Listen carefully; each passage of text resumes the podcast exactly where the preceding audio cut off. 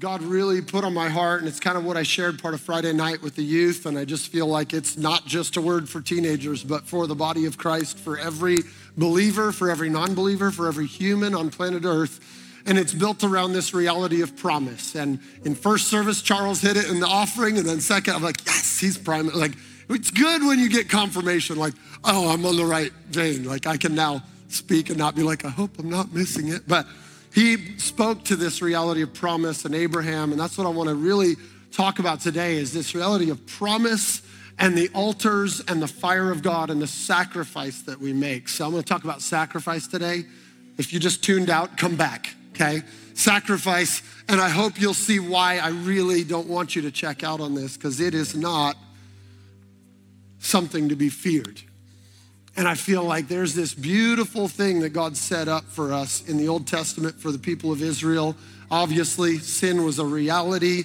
Death is the only payment for sin, right? The wages of sin is death, right? It has to happen. Sin causes death. And God said, okay, we're going to set up a sacrificial system of burnt offerings. You built an altar, and the priests would come and take the little lamb, which is, you know, wonderful, you know, and place their hand on the head of the lamb and they would impute, which means to transfer the sins of the people to the animal. They would slit its throat, very, you know, very happy scene. And they would put it on the altar and burn it, right? Which is this like, okay, I don't totally understand, but there's so much rich depth in what that was and what God was preparing in the promise of what was said in the Garden of Eden when, when God spoke to the serpent and said, Yeah, you will strike his heel, the seed of the woman, you will strike his heel, but he will crush your head. That was a promise from God. And all of this painted this beautiful picture toward what happened right here in the midst of history was this cross. So from that to here, we have this system that God had set in place to, to show the gravity and the cost of what sin does and I love to, I, I, challenge the kids, like put yourself in scripture when you read it. Don't read fairy tales, don't read fiction, read narrative of people's lives and go, these are Israelites that were like grew up their whole lives, right? Doing this with like watching animals, uh, you know, and it's like, this, why, daddy? Because it's sin, you know. And how many of you have like a six to eight year old girl anywhere in there or young girl that just loves animals, you know? Those little girls were in Israel at that time, you know, like Mary had a little lamb, you know. Oh, yeah, it's like, oh my gosh. Yes, put yourself there. There were children that walked and lived in this reality. And fun fact my uncle did a family tree on our history and found a girl that lived in Massachusetts named Mary Sawyer who was fabled and written a song after, who brought her little lamb to school with her every day in my family tree. It's a real person. Anyway, sidebar, how exciting is that, right? That has nothing to do with the Holy Spirit, but now you know I'm famous. Anyway, um, yes. Anyway, little known facts, right? You can check it on ancestry.com. Um, I don't know how I do this. Anyway, Charles said it well a few years back. ADD is a divine distraction. That was, the Lord took me somewhere um, on purpose. Um, Jesus. But these little children, these families, every so often and throughout the year, there'd be these sacrifices that had to be made. And all of those sacrifices were costly to their family, to their existence. They had to raise that lamb, they had to pay money for it. However, that, however they took possession of that lamb or of that sacrifice, the doves, whatever, was a sacrifice that cost them. And that had to be then killed, laid on an altar, and the fire representing God came and consumed it completely. This representation of God saying, No, I consume sin, I take care of the problem, and it's gone it's dealt with. And this is this crazy thing. We see this beautiful pattern all the way through history until we find ourselves at the cross. And it's very hard for us in our time and day in this culture and where we are in history to compare the living in this day and living the day after because these people that lived in this time, that wrote much of our New Testament and Scripture, lived in a full culture that was given to this reality of the cost of sin and what it costs. And suddenly there's this moment where the great and perfect sacrifice was brought. that actually paid for the sins because the lambs never paid for them. They held the hand of God's wrath from his people out of obedience until the promise, the Lamb of God came and was sacrificed. Now, here's the difference. Here's what was one of the many things that's really profound about the cross is this was the sacrifice that wasn't consumed but was raised from the dead and lived. And we find that now in a pattern that says Romans 12:1 that commands us Paul says in light of God's great mercy offer yourselves as living sacrifices. Living every other sacrifice through all of history was a dying, consumed sacrifice. But Paul speaks to this thing on this side of the cross and says, No, living sacrifice. So we're going to rewind and come back to that. But right here in the middle of this was what Charles touched on is this beautiful, crazy, blow your mind thing that happened called the promise that God gave Abraham, the Abrahamic covenant. In Genesis 12, Genesis 15, we see God speak to this reality that you will be a father of many nations and the nations of the earth will be blessed through you. And then in 15, he says, Steps out, step out and look at the stars. And if you can count them, that's your descendants. That's how many children you'll have. And God set a promise in place over Abraham that frankly existed way before this point. Do you understand that? That God operates and lives outside of time. So from from the foundations of the earth, the promise of Abraham had been established. It's now being revealed to Abraham at 75 years old. So I want to ask a question How many of you have a promise over your life?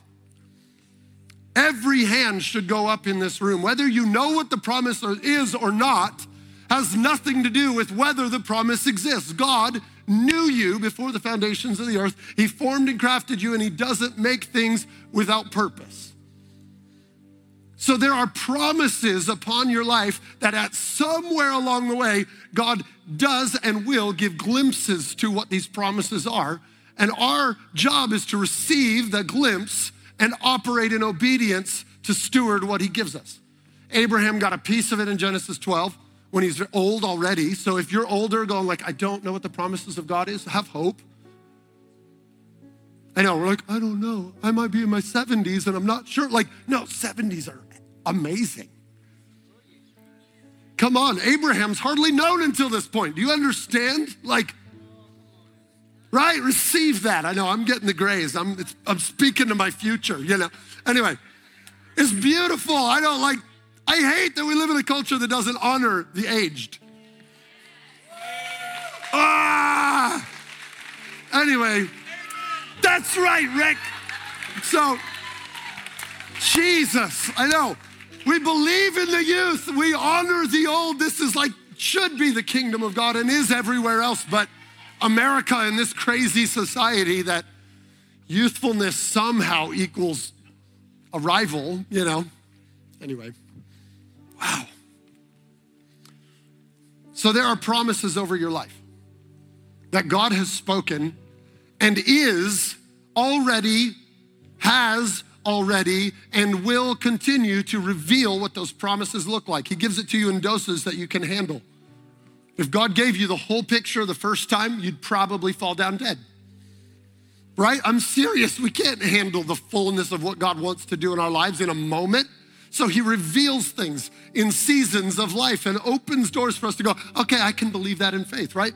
Abraham was considered righteous because he believed God. That was not the end of the story. That was not the last time he believed God. It was not the last. And this is what we see is finally and eventually, years and years after the promise is given and nothing seems to work, Abraham made a few missteps in the process going, well, God promised, so I'm going to work it out. How many of us struggle with that one? Oh, I have a promise from God. I'm going to, like, we try to build out the promise out of our own flesh and our own ability because God said so. I'm to, I'm to, get with the right people and I'm gonna like all this rather than go like, God, I believe in the promise. I wanna hear what you tell me to do so I can move toward the promise in absolute righteous faith. Because you don't need a promise if you can create it. You know, like you don't need God if you can create your promise and your destiny. That's that's for everybody, okay?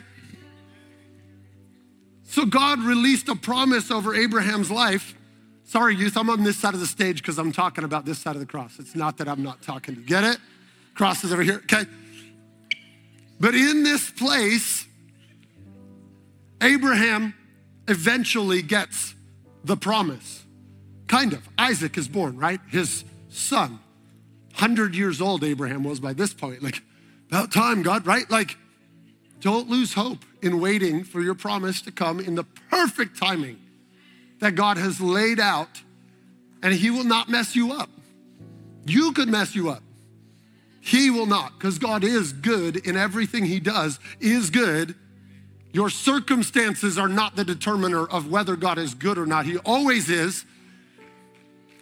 Right? So we live in a faith realm that says, no, it's so good. My whole world is crashing around me, nothing's working but my God is good. Read Psalms. Right? Like David, like nothing circumstantially was what it should be. He got real with God, like, this hurts, what in the world? But my God. But I know my God. This is this realm of faith that Abraham lived in in this crazy way. But he gets the promise. Six to eight ish years later, we're going to go to Exodus 22 and read this. If you want to open to it, you can. It'll be on the screen as well. Isaac is a little boy. I don't know if we for sure know his exact age. I've yet to discover everything in the Word of God. Sorry. Um, not sorry, I'm working on it and it's wonderful. Um, sometime later, so maybe it's supposed to be ambiguous, but I feel like I picture Isaac as the six to eight year old. Because if he was 16, like my 16 year old, he could have taken Abraham out. You know what I'm saying? You know, like I'm pretty sure my kid could wreck me. So I think he's got to be young enough that Abraham at 100 years old can still handle him. Okay? Is that fair? This is real life. Okay? It's not that important, but put yourself in this, okay? It says, sometime later, God tested Abraham. He said to him, Abraham, here I am, he replied. He's listening. That's a good key. Remember that, right? He's listening and he replies. We can shut out the voice of God or we can say, Lord, okay. Simple little thing. I can't even get through one verse without a preach. I mean, come on. Read the Bible, it's like just stop and like go like, God, there's so much depth in every line of scripture. And if you just read it for quantity, you're gonna miss how deep it is. I'm just, anyway, I get sidetracked. ADD. There we go. Uh, divine distraction. It's not a curse, it's a blessing. All right.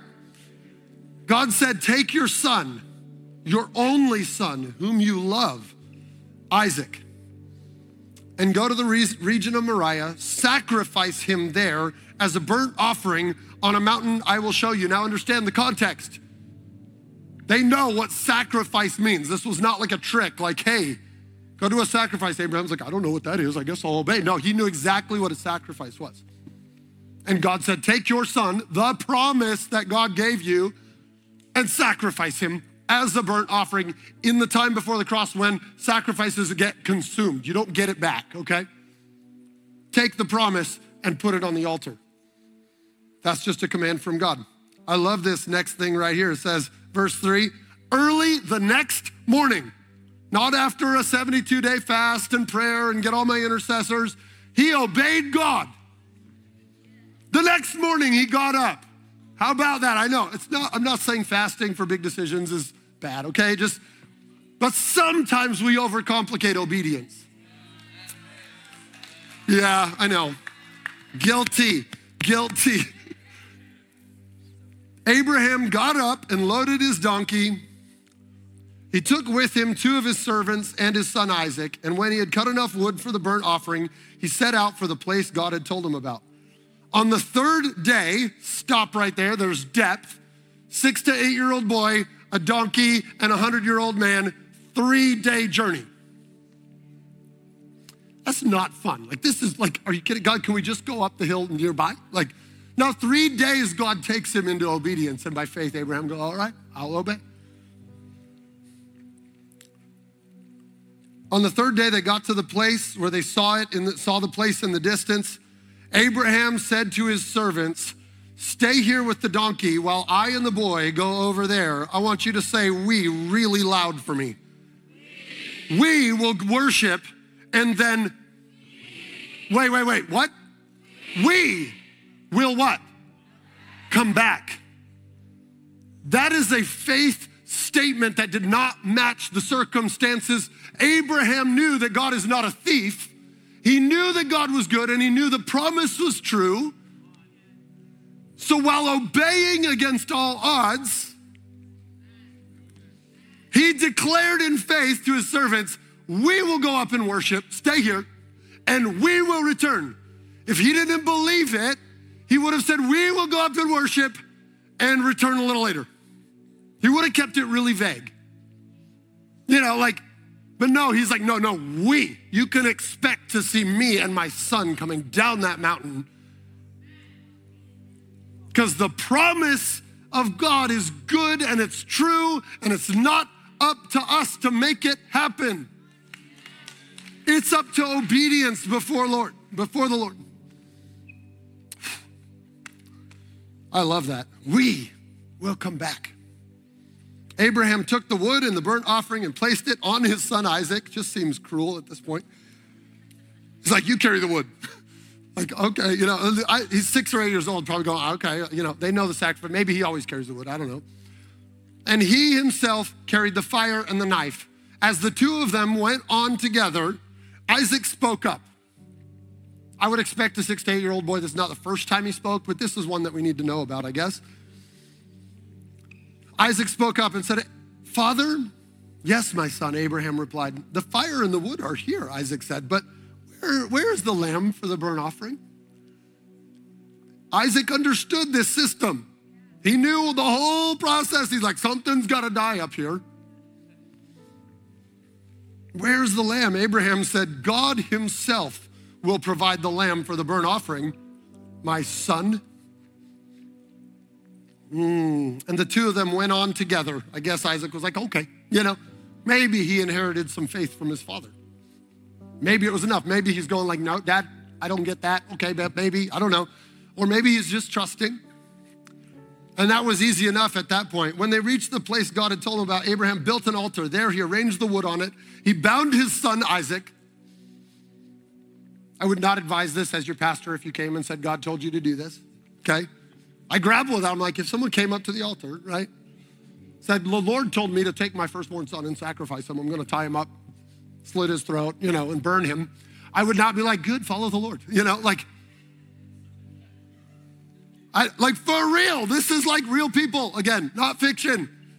How do we grapple with this? Like, you've got to know the voice of the Lord for sure. You can't depend on the other people around you to always know the voice of the Lord so you can figure it out according to everybody else's opinion around you. You've got to learn to know the voice of the Lord. And that's not by doing all the right things. It's going like, no, I trust and I know what he's like. Because every single time the way you respond to the word of the Lord has everything to do with how you think he is. Because if Abraham thought God was a cheat and a liar and a thief, he would have been like, nope, not doing that. You're going to take my promise away. He had learned his lesson a couple times, you know, trying to do it his way. He's like, nope, not going to do it. I'm going to just do it God's way this time. Can we learn from our mistakes? So he bound him up. You can picture Isaac go, Dad, this doesn't, this, this is not how this goes. Dad, dad, dad.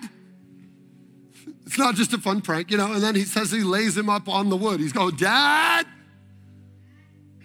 Right? Come on. Can you picture it?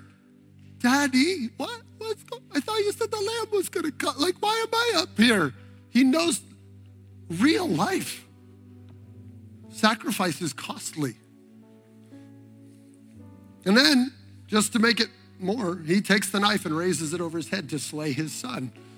Obedience to the end, but guess what he also does? Because you can get one word from God and chase it and miss the next word from God and miss it. So, in the midst of this faith journey where he's like, I know you're good, I know you're good, I don't know how it's gonna happen, but I know you're good. God, God, God, I'm listening. I'm not shutting out God because my circumstances suck. Sorry. Some of you don't like that word. Anyway. But he had his ear open, and all of a sudden, the angel of the Lord says, Do not lay your hand upon him. And Abraham looks up, and caught in the thicket is a ram right there. And Abraham goes, like for real, like put yourself right there, fathers.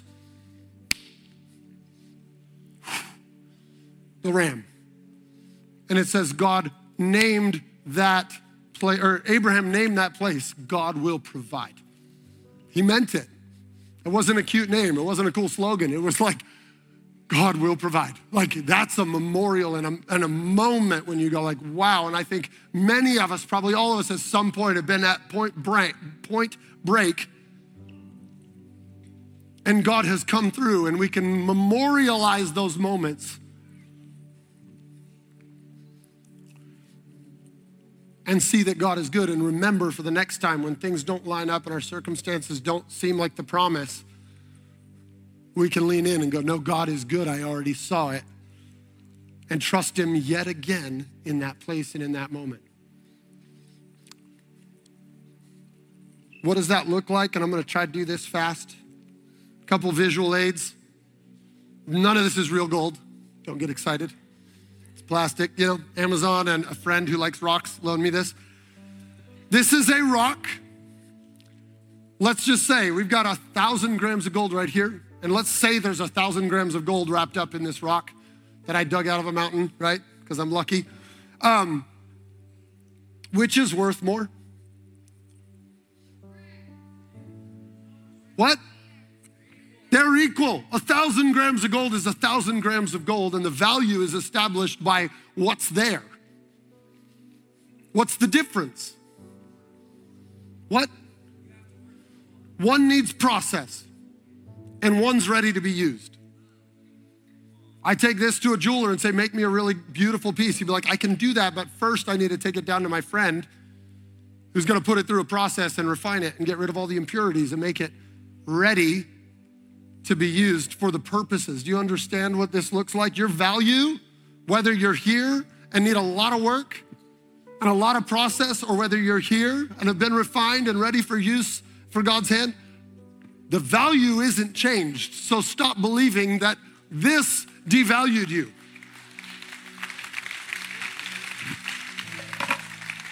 Because guess what? The promise of God was there before all the impurity and all the rock got mixed up. God saw the gold and he said, That's you. And then we get our lives all mixed up in the impurities and the things that come with life and all that. And then we look and say, Well, God must not value me anymore because I have the power to tell God how to value me. By the way, I messed it all up. Well, welcome to the goodness of God, who said, No, your value was, your value is, and will be. Let's process you in the fire of a living sacrifice that doesn't get consumed. Just the crap that shouldn't be gets consumed in a living sacrifice. That's really good news. This is the gospel. The cross shifted it. Now we are a living sacrifice that walks away from the fire. We throw ourselves on the altar with joy because God is good. And we submit our lives to what needs to be burned. For crying out loud, the fire is good. We get so afraid of the altar. The, that's why we call it an altar. Throw your life on the altar and let the fire of God's Holy Spirit come with joy, not with like, oh my gosh, what if it messes up my career? Oh my gosh, if it messes up your career, your career was crap.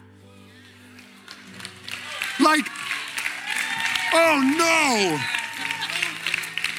I know, for the teenagers, right? Like, what if I'm not popular because I burned for Jesus? Oh. Anyway, sorry. Anyway, so that's good. The fire of God is joy unspeakable because of what happened right here in the middle at the cross of Christ. Fire is for you, and to receive it is like, oh, I'm getting an upgrade because He's preparing me to reveal and reflect His glory and to be used and made and purposed into something to bring glory in the earth all around me.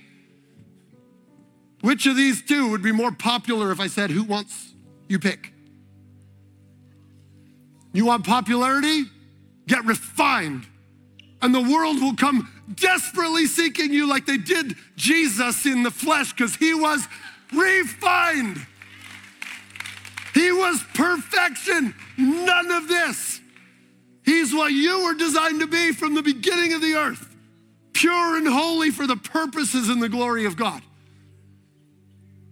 You want success in your career, you want popularity, you want to be good at things. Submit to the fire with joy. Go like, God, this might hurt a little, but I love it. Hallelujah. Thank you, Jesus. It says in Malachi 3, it's almost a prophecy to the cross. The last book of the Old Testament, the Old Covenant, we get this little statement. He sits as the refiner of silver. This is what this looks like. Fire is about to do something different in your life because now you're a living sacrifice that leaves the altar better than you got on it. Because the non essential stuff that you were not created for gets consumed because God's fire is still powerful and it still deals with sin the way it ought to. And God didn't stop hating sin at the cross. It's still a reproach to humanity and the image of God that you were created to reveal. Sin still hurts, and fire is the only way to cleanse it, to purify it, and bring forth your full potential. Stand up with me.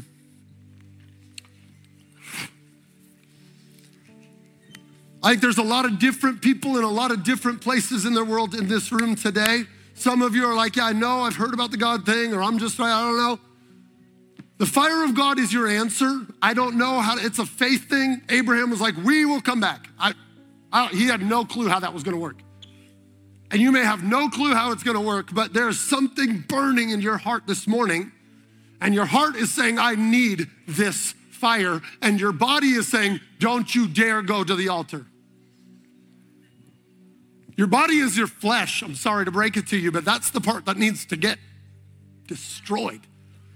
So if your heart is saying, I need to go get up on that altar and receive the fire of God to cleanse my life, deny your flesh and respond to the Spirit and let Him let, walk out of here purified degree to degree to degree. It's not a once and done. It's, it's powerful and it's awesome and it'll change your life forever. But you'll need it again and you'll need it again and you'll need it again because the altar is always open on that side of the cross. Right over here. It's like, woo! And it's not costly like it was, it's only gain to lose what you can't take with you anyway and what you were never meant to have. So that's all over this room. There's addictions, there's sexual addictions. That is not a teenage issue. Ladies and gentlemen, pornography, masturbation, self pleasure, self harm, depression, all of it. Burn it, Holy Spirit. Come on. Come on. We have to say this stuff in church, people because they're saying it plenty everywhere else. Oh, I don't know about, uh, come on. Nothing can be burned that doesn't get put on the altar. You leave it off on the side and burn the part you want to burn, that's still there when you walk away. All of it. And this is a church issue, this sexual thing. Gosh, what a destructive reality to the family of God is the very thing that creates family gets twisted, corrupted, and a whole bunch of additions that make it really unusable. And the world is tired of looking at the church going, they suck at it. Why would I want that version of family, that whatever? I'm not condemning anybody. I'm just calling it for what it is because it's real. And the church is meant to shine and be purified only by the fire, not by, okay, this week I'm gonna do it. I know I talk to teenagers on repeat all the time that have gone like eight, nine, ten, hundred rounds of, okay, that's the last time I'm looking at that. In their flesh, they're like, nope, I'm going to grip my teeth and I will not. Just, no. You can't start a fire that only the Holy Spirit can start. You can't, no, you put yourself on the altar and the fire of God comes. And it's the only way to burn away what you think you can in your flesh deal with and grapple with. Watch the gold find its way out of that rock. Come on, come on, you can do it. Think hard. No, you submit yourself to the fire and you trust the refiner to do his job. Come on. Oh man. I'm sorry. We're gonna go real fast to this. Come to the front if you need fire in your life for whatever. If your heart's burning, it might be fire time for you, and we're gonna pray for you up here. I got a whole bunch of youth staff that are like super primed up after a weekend of watching God move and the fire of God transforming lives, and they're gonna come lay hands on you. Don't be freaked out if that scares you. Get over it. Fear is not to be in the presence of God. So don't be afraid. Don't let your flesh hold you back there because you'll walk out with the flesh if you stay there. Come to the front. If you have kids, I need you to go get them as soon as possible because they think it's 130, 140. Okay? They, they don't know how to change their clocks, okay? I need you to go get your kids in just a second. I'm gonna bless everybody, but you can keep coming. Go get your kids, bring them up. They need fire too. Go get your babies and have an encounter in the presence of God with them. Jesus, what a powerful reality, right? Don't go, yeah. So, God, I bless what you want to do in this place, Holy Spirit. Only you, only you can deal with the impurities, God. Only the fire of your Holy Spirit can make us a holy living sacrifice. So we come to the altar, God. And I bless every person in this room, God, and every promise that you have and have yet to reveal. That faith would rise up in this house and in this body, that we would just believe that God is good and He will only do good for us all the days of our lives. I bless you in Jesus' name. Amen. Come on. Come on. Don't, don't leave if you want prayer. Unless you got to go get your kids and come back, we'll stay and pray. But everyone else, you are released and blessed. Have an amazing week. We love you. Yay. Thank you, Jesus.